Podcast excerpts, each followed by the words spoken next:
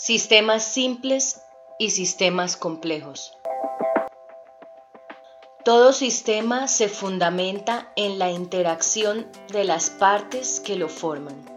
En consecuencia, las relaciones entre las partes y su influencia mutua son más importantes que la cantidad de partes o el tamaño de las mismas. Estas relaciones y por tanto los sistemas pueden ser simples o complejas. Hay dos formas muy distintas de que algo sea complicado. Cuando pensamos que algo es complejo, nos lo imaginamos compuesto de muchas partes distintas. Esa es la complejidad de detalle. Un rompecabezas de 100 piezas nos plantea una complejidad de detalle. Suele haber alguna forma de simplificar, agrupar u organizar este tipo de detalle y solo hay un lugar para cada pieza. Los ordenadores manejan muy bien esta clase de complejidad, sobre todo si es posible secuenciarla.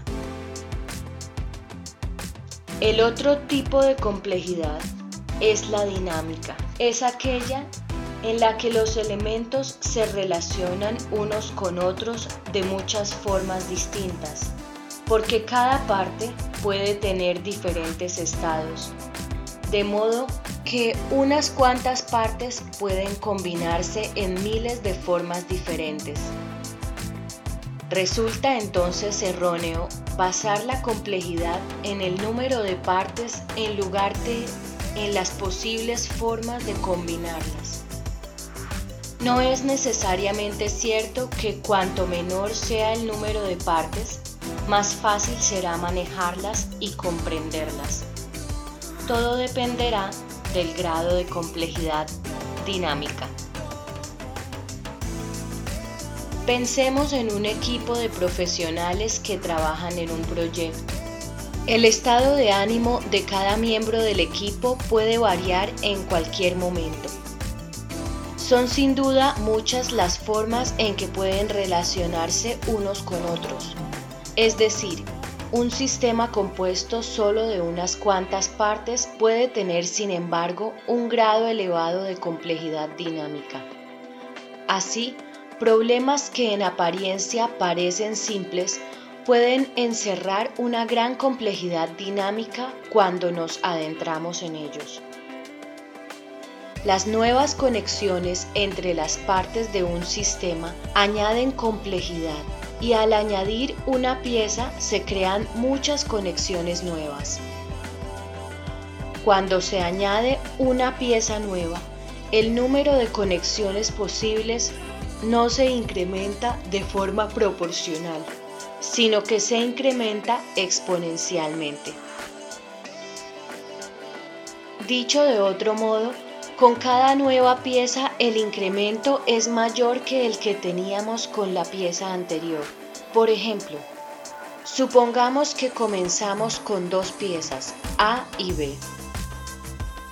Los posibles vínculos y trayectos de influencia son dos, A sobre B y B sobre A.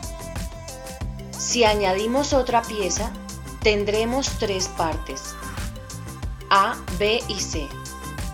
Sin embargo, el número de conexiones posibles habrá aumentado a 6 y a 12 si pueden darse uniones de dos de las partes para influir sobre la tercera, por ejemplo, A y B sobre C.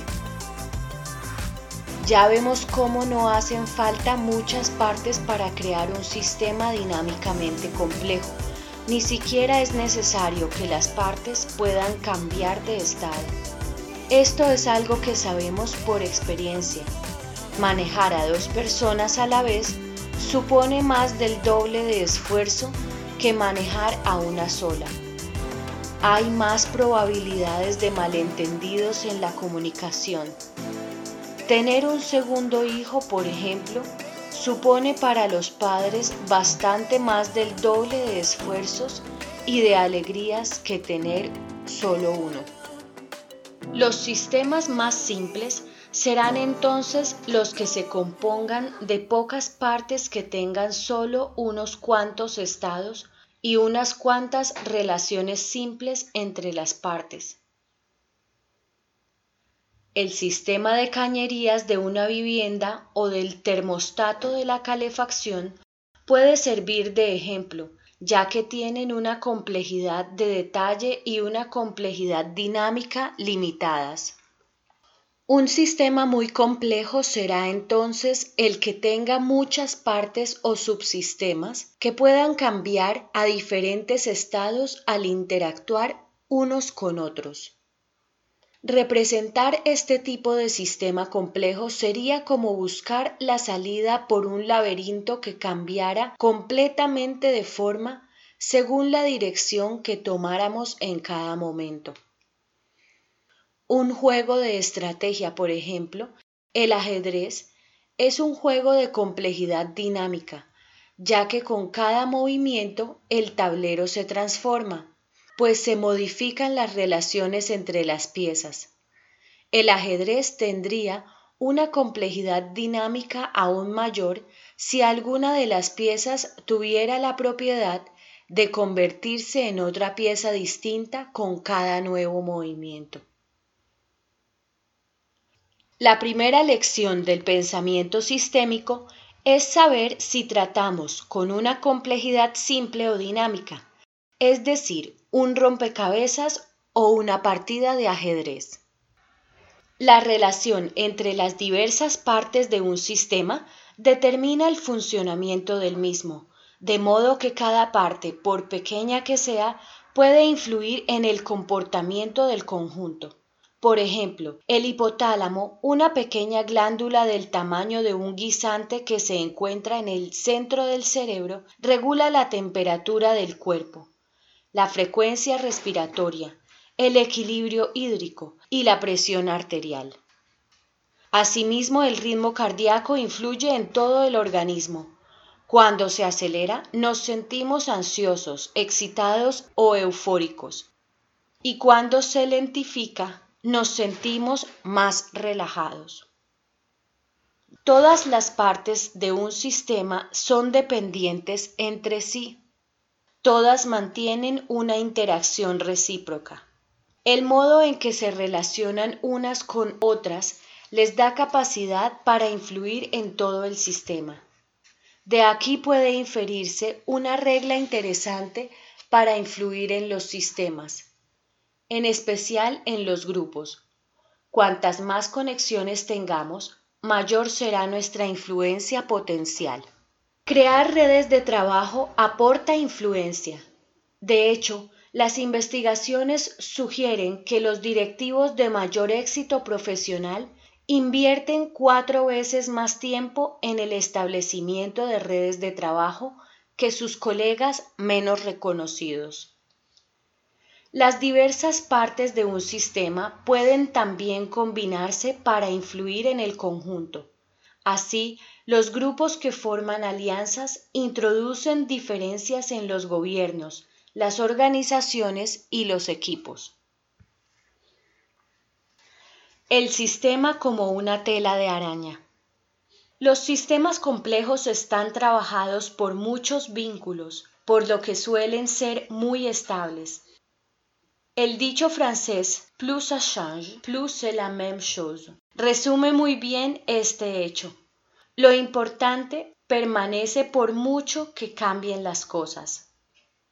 Es fácil ver por qué ocurre de ese modo. Imaginemos un sistema como una tela de araña en la que cada parte está conectada a muchas otras e influye sobre ellas. Cuantas más partes haya, mayor complejidad de detalle tendrá el sistema. Cuanto más cambien de estado las partes y formen alianzas, y cuantas más conexiones haya entre las partes, mayor será la complejidad dinámica del sistema. Imaginemos un sistema complejo como una tela de araña. Tomemos como ejemplo algunos de los posibles elementos del gobierno de un país ficticio llamado distopía. También podríamos considerar que este hipotético sistema representa un negocio y los diversos elementos serían los distintos métodos de trabajo, las diversas competencias laborales, los mecanismos de remuneración e incentivos y los estilos de gestión. Asimismo podría representar a los miembros de una organización o los factores que participan en una campaña publicitaria, las ideas de una escuela de pensamiento, los miembros de un equipo o de una familia o las partes del cuerpo. Este sistema se compone de 11 elementos. Supongamos que el gobierno es estable, que todas las piezas se encajan y que el sistema funciona. Los vínculos entre las partes se mantienen firmes. Imaginemos ahora que queremos modificar la forma de elaborar el presupuesto, pero no podemos hacerlo sin tener en cuenta todas las partes con las que se vincula este elemento. La modificación afectará a las demás partes del sistema con las que está vinculado. Las partes mostrarán resistencia al cambio porque implica que ellas también tendrán que cambiar. Este es el problema de las reformas políticas. El sistema político es muy complejo y son muchos los políticos que han visto frustradas sus carreras por la resistencia del sistema a cambiar. Los nuevos gobiernos heredan una vasta burocracia, conocida por su exceso de cautela. En la famosa comedia televisiva de la BBC, Sí, señor ministro, se parodiaba la desesperación del ministro Jim Hacker, ascendido posteriormente por encima de su nivel de competencia a primer ministro, luchando en vano contra las maquiavélicas artimañas de sus funcionarios. Cada vez que intentaba adoptar una iniciativa o introducir algún cambio, de un modo u otro, acababa reforzando el sistema que pretendía modificar. El cuerpo funcionarial personificaba la resistencia de un sistema complejo a los cambios rápidos, o más bien a todo tipo de cambios. Todo sistema actúa como una fuerte red elástica si se estira de una pieza hacia afuera, se mantendrán en la nueva posición solo mientras se ejerza presión sobre ella. Tan pronto como se deja de ejercer la presión, volverá, para nuestra sorpresa y enojo, al lugar donde estaba antes. Cuando uno se da cuenta de que esa obstinación es parte del sistema y no malicia aislada, la resistencia no solo resulta comprensible, sino inevitable. Los propósitos de enmienda de Año Nuevo son un buen ejemplo. Supongamos que tenemos algún hábito que nos gustaría cambiar. Los hábitos en particular, los que no cuentan con nuestra aprobación, son algo que parece ajeno a nosotros mismos, algo de lo que no podríamos desprendernos sin preocuparnos lo más mínimo. Sin embargo, los hábitos son parte de nuestro sistema de comportamientos. Aunque no nos gusten, están conectados a muchas otras partes de nuestra vida. A pesar de los buenos propósitos del día de fin de año, el hábito seguirá ahí a menos que hagamos un esfuerzo constante por evitarlo. Sentiremos literalmente su presión sobre nosotros. Poner mucho empeño quizás no sirva de nada. No es el hábito o la conducta concreta lo que tiene tanta fuerza. La resistencia proviene de todas las partes a las que está vinculado. No tiramos solo de él, tiramos de todos los demás hábitos y experiencias a los que está vinculado. Desde la perspectiva del pensamiento sistémico, nos resultará muy difícil mantener ese tipo de resoluciones. Estabilidad y efecto palanca. La estabilidad de un sistema depende de muchos factores. El tamaño, la cantidad y diversidad de los subsistemas que abarque y el tipo y grado de conectividad que exista entre ellos. Un sistema complejo no tiene por qué ser inestable. Muchos sistemas complejos son particularmente estables y por tanto resistentes al cambio. Por ejemplo, los distintos partidos políticos pueden alternarse en el poder sin que por ello se socave el sistema democrático. Las familias toleran las discusiones y los desacuerdos sin desmembrarse y las empresas siguen funcionando aún con discrepancias entre los diversos departamentos. Asimismo podemos tener lesiones o enfermedades en alguna parte de nuestro organismo y ello no nos impide continuar con nuestra vida normal. Esta estabilidad es muy importante ya que sin ella nuestra salud fluctuaría sin sentido. La marcha de las empresas no tendría rumbo y cualquier diferencia de opinión amenazaría nuestras amistades. Así pues, esta estabilidad global es un aspecto positivo, pero no hay duda de que todo tiene su precio, y en este caso el precio es la resistencia al cambio. En consecuencia, los partidos políticos están en permanente batalla con los funcionarios y las reformas en constante compás de espera. Las familias pueden no llevarse bien y aún así seguir viviendo juntas. Las nuevas prácticas empresariales suelen encontrar barreras, pues la gente prefiere hacer las cosas como se han hecho siempre. No son los individuos quienes plantean las dificultades, es el propio sistema. Cada vez que se introduce un cambio en cualquier sistema complejo, una empresa, una familia o nuestra propia manera de proceder, debemos esperar que haya resistencia. No puede haber estabilidad sin resistencia. Son las dos caras de una misma moneda. Con frecuencia quienes instauran las reformas, sobre todo en el mundo empresarial, cometen el error de presionar y presionar hasta agotar la capacidad de adaptación del sistema. Llegados a ese punto se produce la ruptura que siempre va en perjuicio de todos. Cuando los sistemas cambian realmente suelen hacerlo de forma rápida y drástica. El muro de Berlín es un buen ejemplo desde agosto de 1961 dividía la ciudad en las zonas este y oeste como símbolo indeleble de la hostilidad hacia Occidente por parte del régimen de la Alemania Oriental.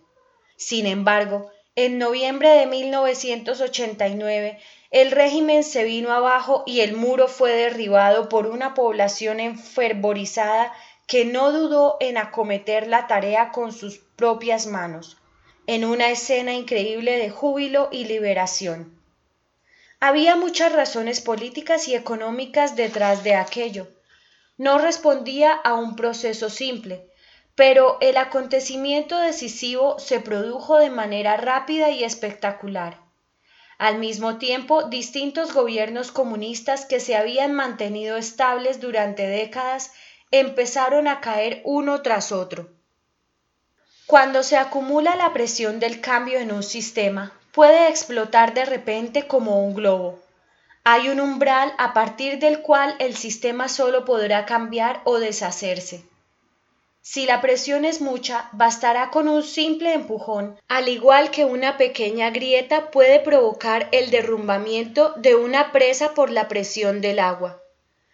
Cuanto mayor es la tensión, más fácil es perder los nervios, es la gota que colma el vaso.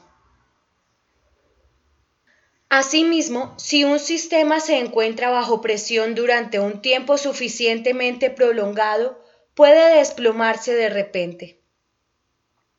También es posible que los sistemas cambien de forma repentina si se emprenden las acciones apropiadas. Esto es factible cuando se comprende bien el sistema, es lo que se denomina el principio de palanca y se trata de algo sencillo.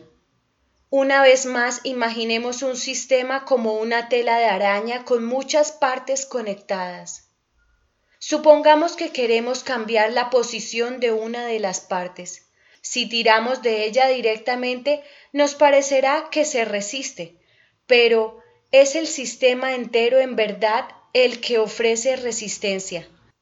Sin embargo, si cortamos un pequeño vínculo en otro punto del sistema, tal vez logremos liberar la pieza que queremos mover, del mismo modo que desenredaremos una maraña de hilos al deshacer solo un nudo.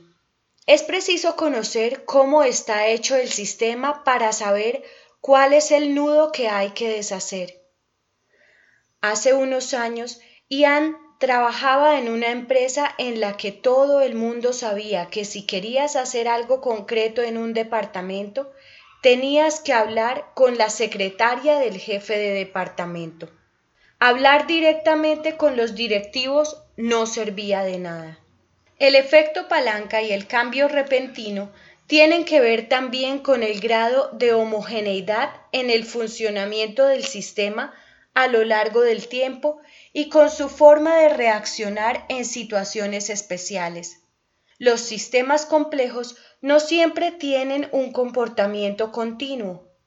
Diremos que el comportamiento de un sistema es continuo cuando actúan de forma predecible con arreglo a una serie de estados.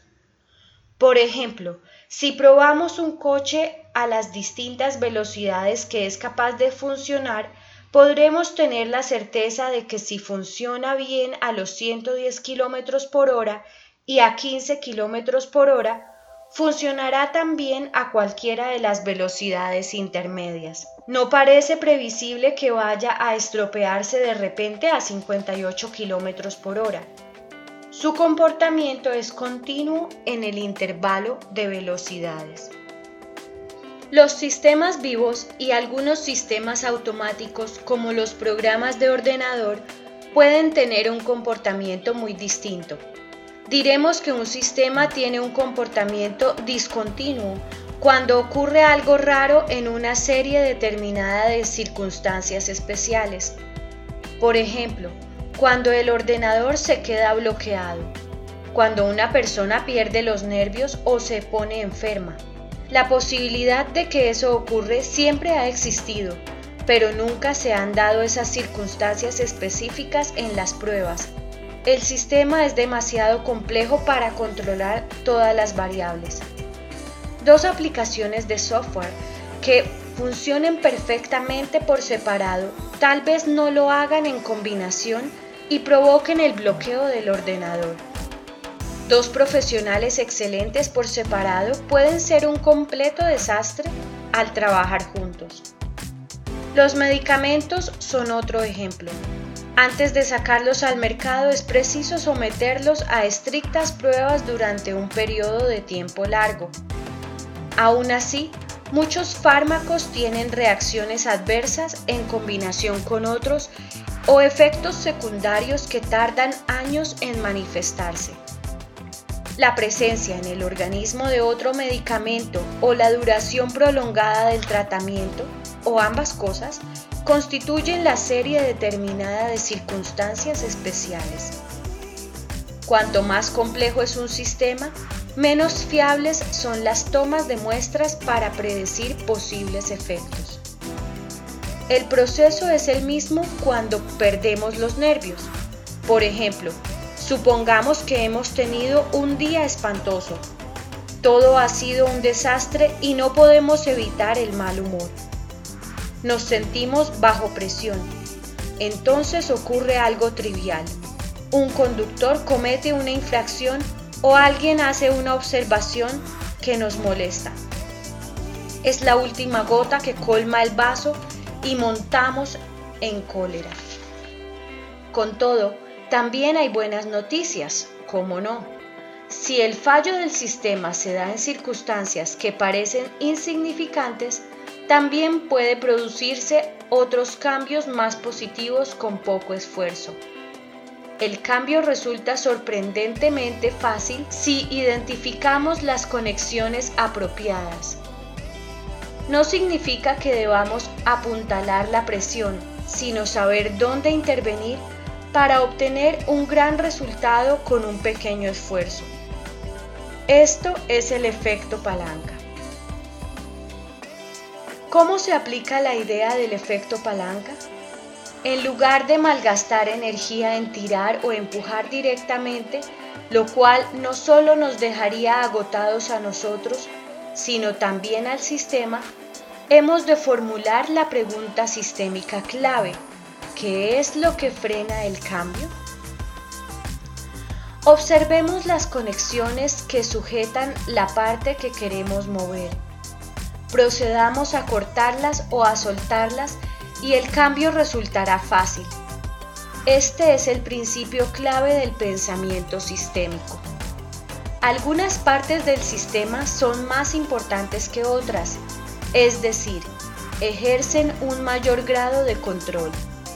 Por ejemplo, tener una lesión en la cabeza es más peligroso que tenerla en la pierna, porque el cerebro tiene un nivel de control sobre el organismo superior al de la pierna. En el ámbito de la empresa, cuando se introduce un cambio en la casa central, sus efectos se ramifican por todas las filiales. Es poco probable que el cambio de un directivo en una sucursal tenga algún efecto en la política global de la empresa aunque pudiera ser, pues los sistemas complejos están llenos de sorpresas. No obstante, por regla general, cuanto más alto es el nivel de control de la parte en la que se efectúa el cambio, más se extienden y ramifican sus efectos.